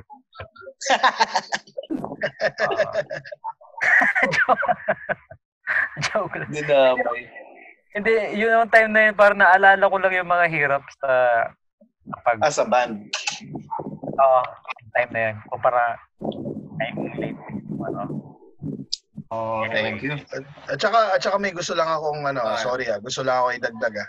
Guys, nanonood tayo ng concert ng Deftones, Slipknot. Yeah. Whatever pangalan pa ng banda, kahit sino, gaano pa sila kalaki. Tingin nyo, ticket selling ba yun?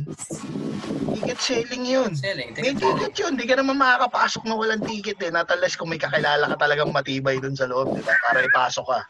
Pero kung tayo na, yun, Lalo, straight, straightforward. Yung mga sikat nga ginagawa eh. Di ba? Ginagawa nila eh. So, di ba? Kahit yung mga sikat na local na OPM dito, Di ba? Pag pumunta ka ng 70s, hindi naman basa-basa makakapasok. Pag tumugtog ka limbawa, Urban Dub, di ba? Shout out sa Urban Dub. Di ba? Hindi ka naman basa-basa makakapasok. Siyempre, may entrance yan. Pero, nire-respeto mo yung entrance kasi gusto mo yung banda. Di ba? Kasi hindi siya underground, kasi mainstream. Hindi pwede yung ganun. Walang pinagkaiba mainstream. hindi magkakabili. Hindi pwede, hindi pwede. Underground and mainstream pa, isang ano lang yan, di ba? Parang suporta. Eh, we're not gonna survive. Sinasabi, talagang totoo talagang pananaw ko dito. Alam ni Gis yan, alam ni Lalian yan. Hindi tayo magsusurvive pag talagang walang ganyan suportahan. Trifecta talaga. Yeah. Eh, yun. ah, siguro sa akin, ng definition ko dyan, ticket selling. Kasi ako, nagpapaticket selling ako. Aha. Nagpapaticket selling ako pag nagbe-benefit gig ako kasi kailangan ko kumita eh. Para sa beneficiaries ko. Ganun ang mindset ko. Pero ang deal, ang deal ko naman dyan, ah nagpapatulong ako doon sa beneficiaries ko magbenta ng ticket, hindi doon sa mga bands. Kasi ang, ang, ang common thinking kasi ng mga bands na galing sa era ng ticket selling, ah putak ticket selling yan, pagbebentahin tayo ng ticket. No, sa akin hindi. Hindi ko kayo pagbebentahin ng ticket. Kung gusto nyo magbenta, tutulungan nyo yung beneficiaries, why not? Thank you. Pre, para sa kanya yun eh. Kaya nga tayo tutugtog. Para may maibigay tayo sa beneficiaries. Ganun, ganun, ganun sa akin. Kaya lang kasi, naranasan kasi nila dati na ticket selling, nagbibenta sila ng ticket na to, sobrang struggles eh. Eh ngayon kasi wala na. Akala nila iuulit-ulit yun. Pero may ginawa kasi akong formula dati na syempre may iba na hindi siya in-accept, may iba na in-accept. Ang mindset ko nung dati, magpapaticket selling ako sa mga bands. Pero ang kikitain doon, parang 70-30 nga yun eh. 30% mapupunta sa prod, 70% mapupunta sa banda. Parang ganun yung nangyari doon sa tickets eh. Parang sa Parang gauge sharing ata. Oo, ang, ang, ang ginawa ko kasi, brother, sabi ko, kung may, eto, may papagig ako ng ano, ng, par, parang money, money, ano yun, poster ko nun eh, something. Basta about talaga na, talagang pinaramote ko yung tickets eh, isang beses. Tinry ko siya. Tapos, may mga banda na nag, nagdala ng guest. Kasi napapansin ko kasi, pag nagpo-prod ako, yung ibang banda talaga, hindi na nagdadala talaga ng guest. Tapos, nagre-relay na lang sila dun sa walk-in. Syempre ta, sa kami mga prod, nahihirapan kami kasi paano namin may susurvive yung gabi na yon kung kung sakal eh, yung isang bar na ina- nirent namin halos 12 12,000 tapos entrance eh 150 hindi paano mo may ilang ilan yung ibebenta mo doon para mabayaran mo yung venue pa lang. Tapos magde-demand sila na sana mabigyan din sila. Oh, sa, oh, sa akin gusto ko sa gusto ko kayong bayaran. Kasi putik sa ko kukunin yung 12,000. Ginagawa ko itong ginagawa ko itong scene para at least may scene din kayo. Pero siya na supportahan tayo yung dalawa. Ganon yung mindset ko eh. Kaya kaya ang ginawa ko, sinubukan ko yung yung ticket selling. Kung madadala kang guest, bibigay ko yung percentage mo. At least, meron kang, mayroon kang makukuha, may maiipon ka. Kung kumita ka ng 1,000, eh, may pang-recording ka. Eh, okay, may pang-transpo kayo. Correct. Ano, aminin na natin, brother, pag new bands, new bands ka, wala ka naman talaga makukuha ang bayad eh, payment eh. Oo. Naranasan ko yan, nag, nagbabanda rin ako dati. Puti, ang buhay na kamababang ginagastos ko pag nagbabanda ako, nagpapa minimum 3,000 sa isang gabi. Studio, transpo, pagkain, inumin. So, puti, wala, walang balik. Kasi masaya ka dun eh. Di ba hindi naman hindi naman lahat eh. hindi anong anong iaasa mo sa sa sa prod, di ka naman kilala. Di ba? Bakit ka magdedemand? Sana sana pag pumunta ka doon sa eksena na yon, yung kalahati nanonood doon, pumunta dahil sa inyo. Doon ka mag-demand. Pumunta miski isa walang walang dumating eh. Tapos magde-demand ka ng ganito. Sana naman isipin din ng ibang banda na mag-break even lang.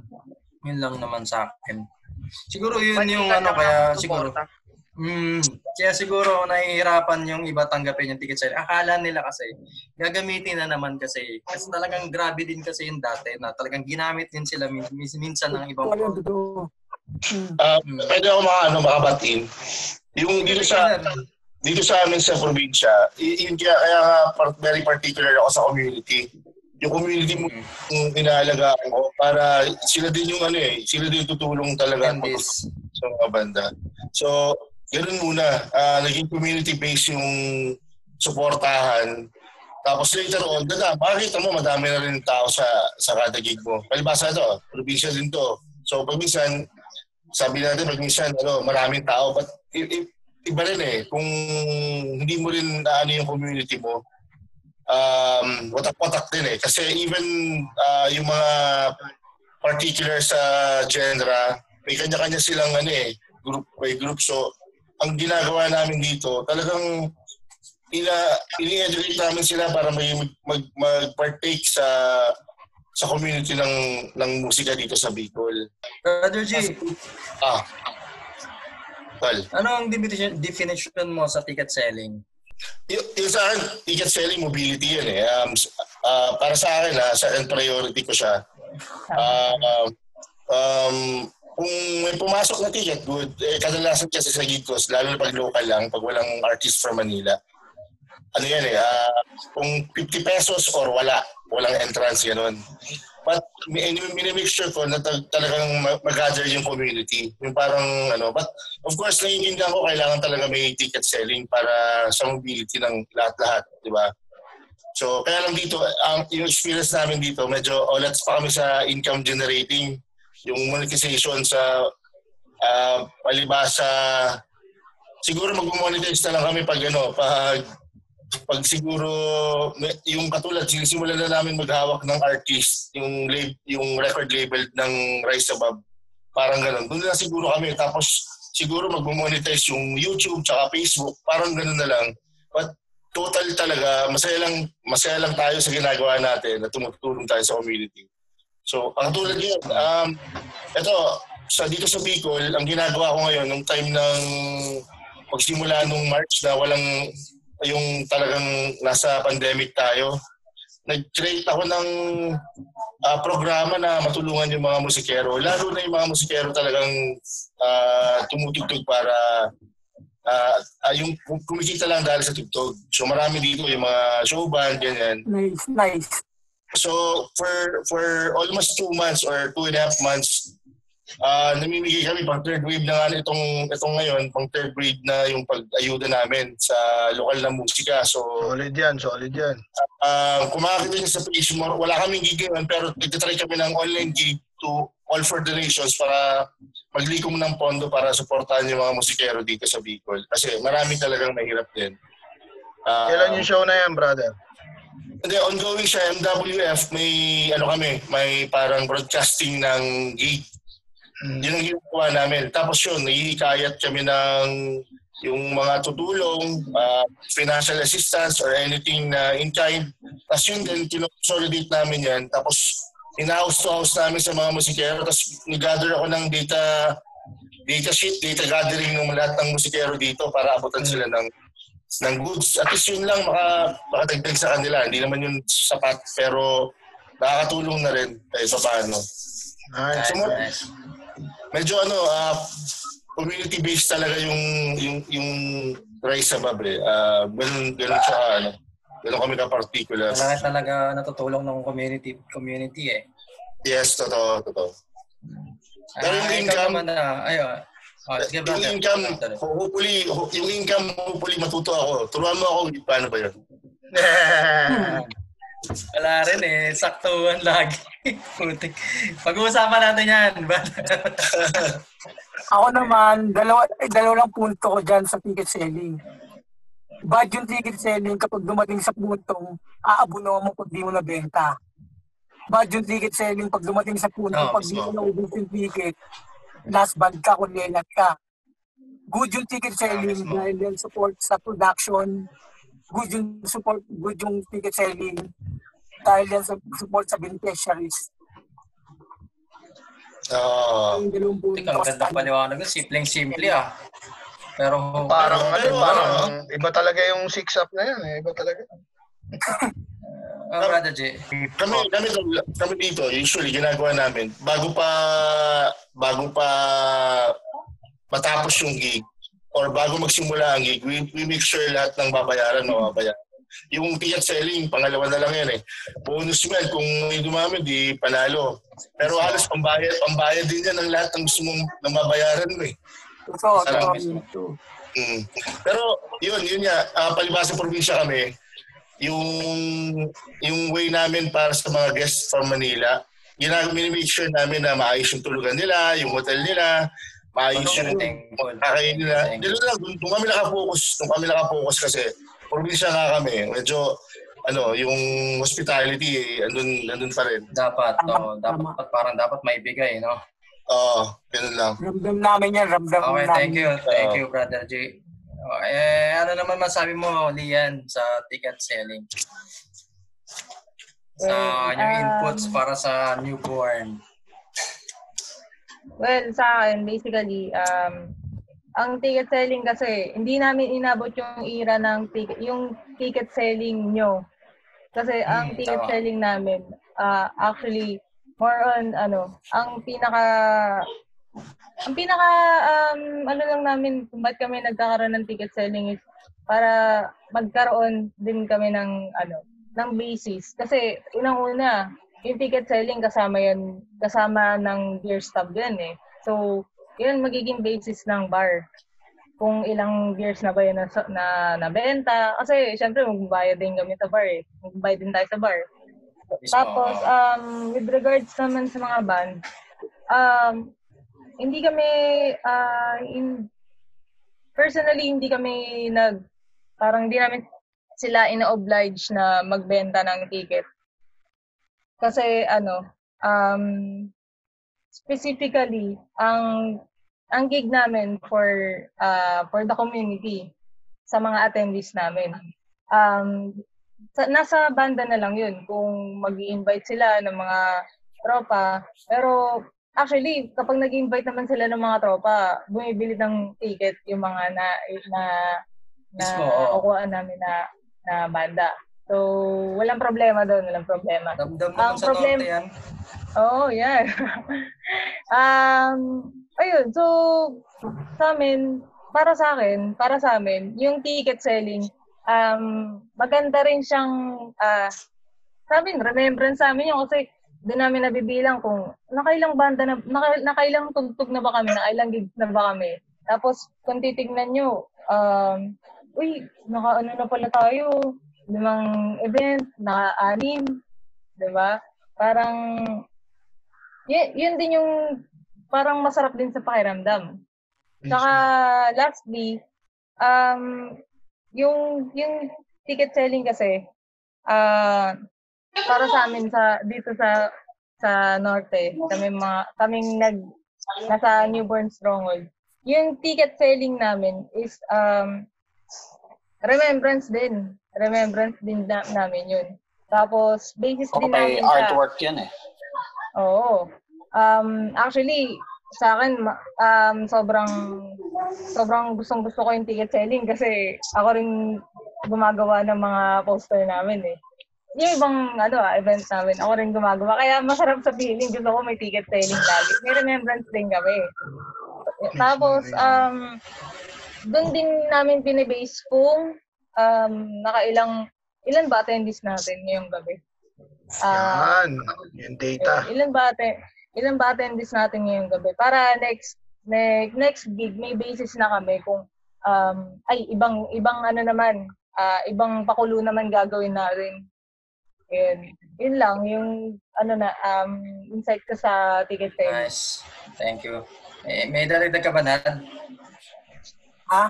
May dadagdag ka? Yung lang yung sinabi ko kanina, nagiging masama lang naman yung ticket selling sa tingin ng iba dahil nga doon. Mm. Sinabi kanina ni Brother Wade na may kontrata silang pinirmahan. Yun, men. Tapos pag hindi mo naubos yung ticket, ikaw maglalabas ng pera mo. Eh kayo in-invite lang kayo dyan. Dapat nga para bayaran kayo, di ba? So kayo pa maglalabas ng pera pag ganun. Tapos kung sakali yung pala nasa kasi namin yung ticket selling, kapag di namin naubos lahat yung ticket, parang yung line na kapitlado. Last band ka, parang ganun. Last band ka, sigurado yun. Pero ang maganda dyan sa ticket selling kasi, pag, pag inintindi nila yan, support yan syempre sa production.